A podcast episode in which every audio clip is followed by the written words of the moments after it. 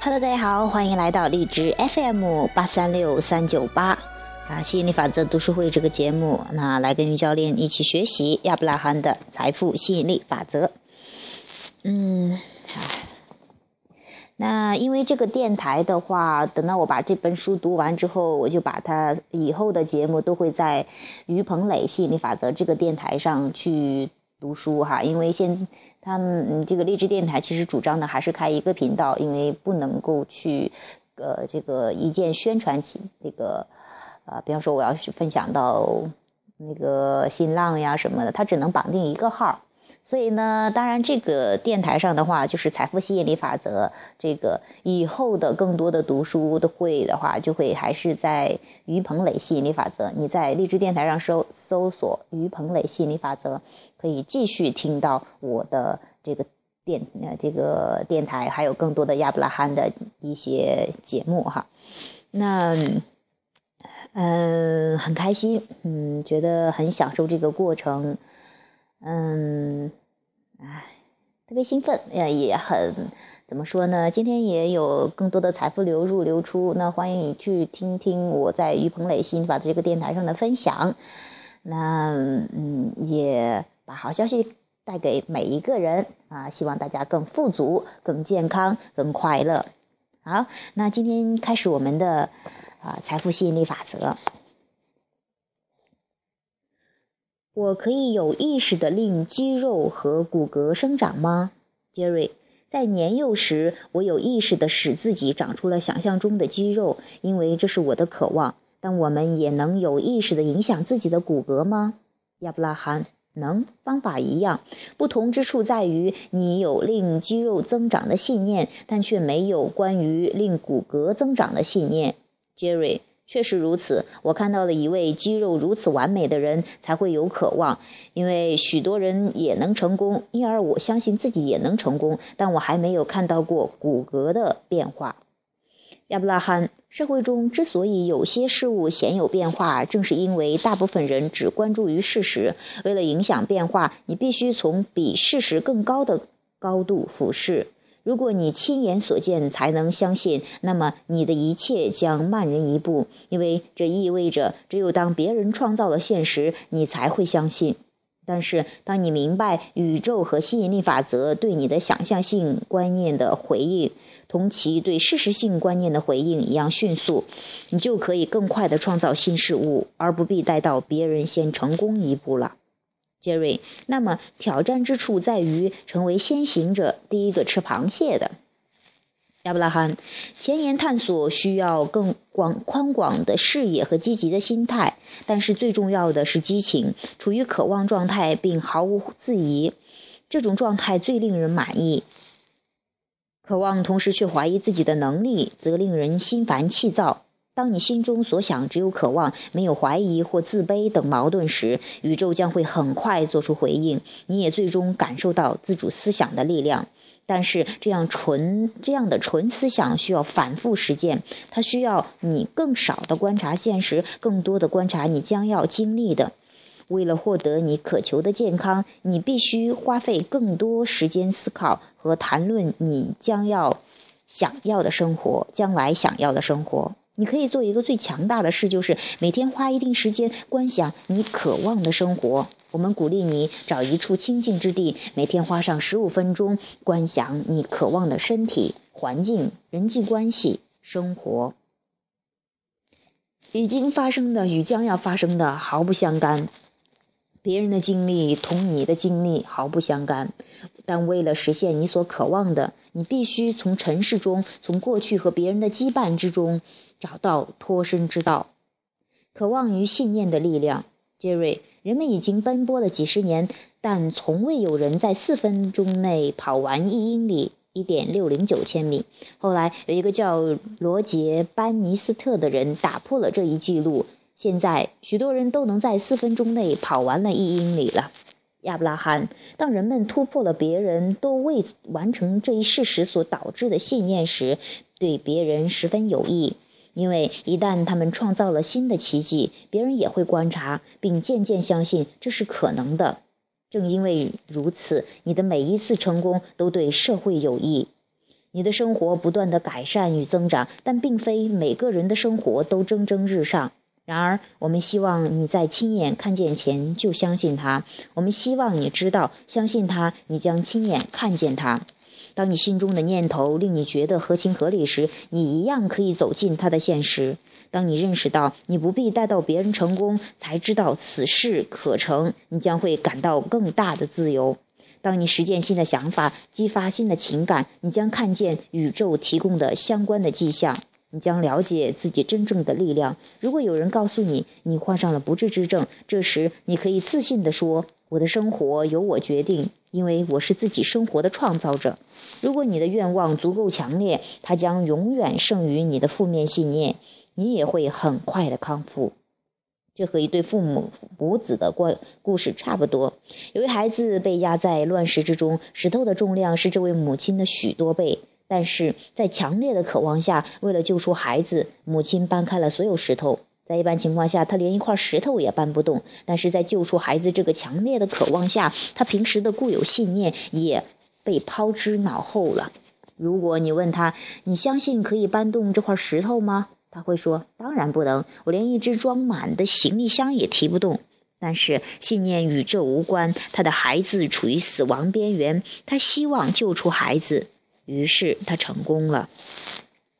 我觉得自己在危险的病菌环境中该怎么办，杰瑞？我确实希望保持健康，但有时也会身不由己。每次去医院探望病人，经过医院过道时，都会屏住呼吸，以免吸入细病菌。亚伯拉罕，你探望的时间一定很短，哈哈，杰瑞。时间确实很短，而且我还不时走到窗户边吸吸新鲜空气。如果我相信注意呼吸可以避免病菌，这一信念可以令我免于患上疾病吗？亚伯拉罕，你以一种奇怪的方式保持自身振动平衡。你希望健康，你相信病菌会令你生病，你相信自己避免了病菌，阻止了疾病的进入，所以你保持了平衡。然而这样做实在辛苦得很。如果你用心聆听引导系统，你就不会进入一个你认为有疾病的环境中。你走进医院所引起的害怕，表明你在取得振动契合前便开始行动了。你可以不去医院，但觉得不安，因为你知道朋友会因为你的探访而十分高兴。所以你要找到一种不令自己害怕的方式去探索朋友。在你进医院前找到振动契合，最终你可以完全相信你的健康。你对健康的渴望如此强烈，在任何情况下均能保持健康。当你与真我相契合，并聆听强大的引导系统时，你进入任何环境都不会对身体产生威胁。不幸的是，许多人为了取悦别人而无视自己的引导系统。两位进医院探望的人，一位也许感觉不到对健康的危险，而另一位则觉得步步惊心。前者不会生病，后者则会，并非因为医院的病菌致人生病，而是因为你身体感受到相关震动。我们没想改变你的信念，因为你的想法也没有什么错。我们更期望你意识到自身的情感引导系统，这样你可以在渴望与信念之间取得振动平衡。做正确的事就意味着你的所作所为与你的意图、信念相符。杰瑞，那么说，胆小怕事者也没有错喽？亚伯拉罕，许多人常常不顾自身的引导系统以取悦他人。当你以自身利益为先时，也有人会称你为自私鬼、懦夫。那些称你自私鬼的人，因为你不愿满足他们的自私，丝毫不知其要求的伪善。有时候我们被人责任太啊自私，我们承认这一点。如果你不足够自私以提高自己的振动，并与你的本源相契合，那么你也无法给予别人什么东西。当别人认为你自私胆小，他们自己的振动显然处于失衡之中，你的行动改变也不会给他们带去平衡。当你越多的思索与谈及自身的健康时，你的健康振动越来稳固。吸引力法则令，呃，将来将吸引更多的健康。越多的讲述健康的愿望，你将越少的感自觉虚弱。你的吸引点改变将产生不同的境遇，不同的境遇也会令你产生出不同的感触。我被影像所喜欢的，亚伯拉罕，通向渴望生活的唯一道路在于走少阻之路，或者是宽阔之之路。允许同你的本源、你的本我、你的真我，还有你的渴望相连。这些可以在愉悦的情景中显现。如果快乐是你的重中之重，当你对话你的对话不利于健康时，你就会感到烦躁不安，也会收到警报。你可以选择更愉悦的思想，便回到正轨上。当你心情沮丧时，引导系统正提醒你，此刻你正发出抵制的思想，它阻止了令你前进的健康之流。这好比引导系统反复提醒你错犯错了，你犯错了。负面情绪意味着你正在吸引令你不快之物。许多人忽略了引导系统，并不断的容忍负面情绪。这样一来，白白失去了来自更广视角的点拨。但生活一旦让你确定了你的渴望，当你关注反面或匮乏面时，必伴有负面情绪。一旦愿望生发其中，你必须注意，渴望方能逾越。这是因为你只能在生活铺就的道路上不断前行。一旦你确定了有关健康或身体的愿望，你对匮乏面的关注必伴有负面情绪。当你烦恼时，务必停下手中的活，对着自己说：“我渴望什么？”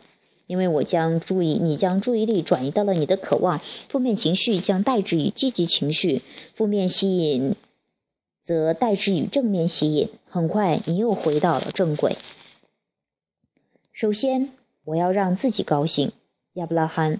当你的特定思维已有一段时间时，很难迅速地改变思考方向，因为吸引力法则会不断地提供同类之物。有时，当你处于消极状态中，另一位不在消极状态的人反对你当前的看法，就会令你不断地为自己辩解。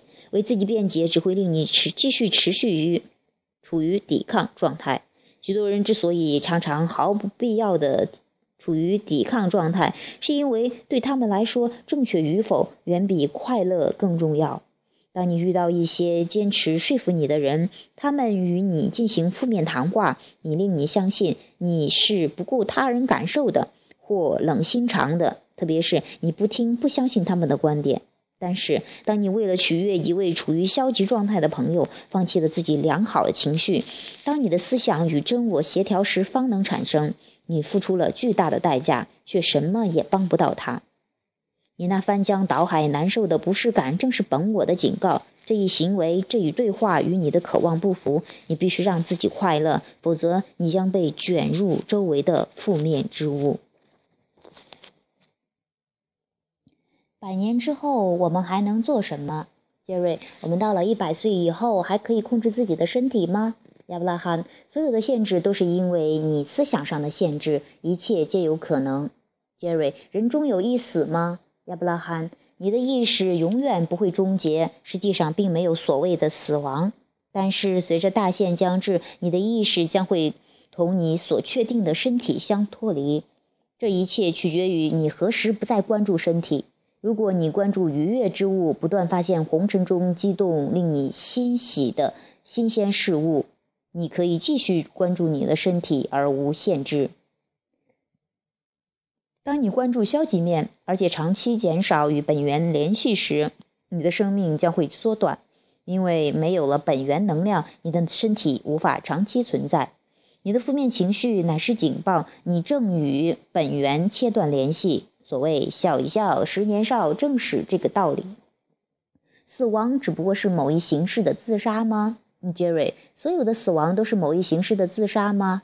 亚伯拉罕，这是一另一种开始，因为你生活的每一件事，包括你所称之为生理死亡的，都是自作自受。大部分人都是好死不如赖活着。杰瑞，对于那些决定结束生命自杀的人，你有何看法？亚伯拉罕，无论你的思想是自主决定的，还是生活所引发的感悟，两者并无差别。你依然在思考，提供震动，接受其结果。无论你是否在意、有意，你一直创造着自己的现实。许多人因为各不相同的原因，希望控制你的行动，希望你的行动能够超越生活，但是留给他们的只有失望，因为他们无法控制别人。每次尝试只留下失败。因此，许多人希望通过自杀来摆脱这样的经历。但我们希望你知道，即使如此，你依然会对这个世界保留一段美好的回忆。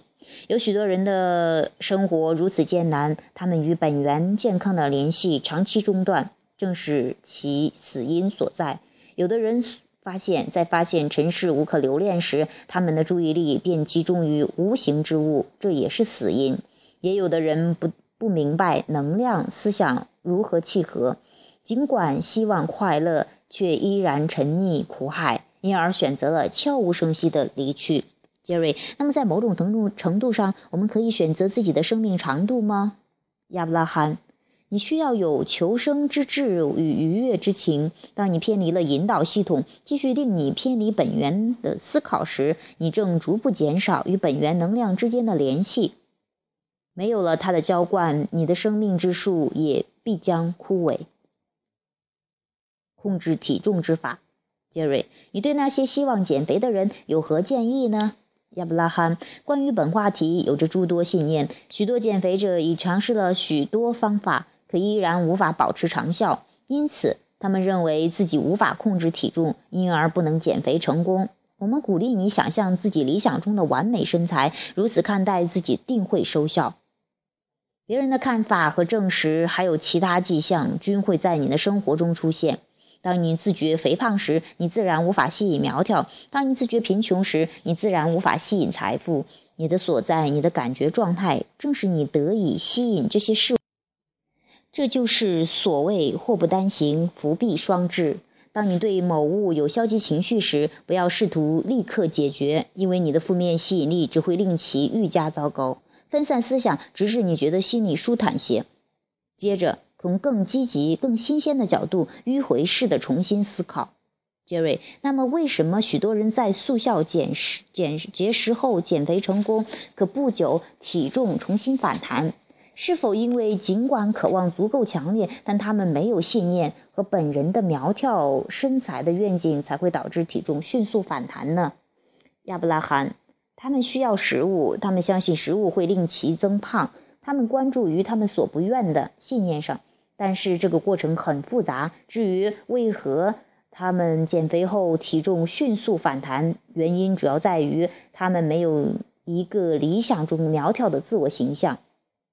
他们依然觉得自己很肥胖，依然如此思考，这也是他们持有的形象。你的身体一直对你的自我形象做出回应，这正是为何当你觉得自己健康时，你将会健康的原因。如果你觉得自己很苗条，或者你所渴望的体型，那也将是你的未来。啊，真的好开心呐！那，嗯，因为啊还有一些事情要忙，那今天我们就读到这儿。本来还想把后面的两个读完呢。那没有关系，那下期节目再见。嗯，很开心跟大家一起去分享亚伯拉罕的关于健康的一些思想，关于减肥呀，关于啊一些呃就是对身体上的一些呃释放抗拒。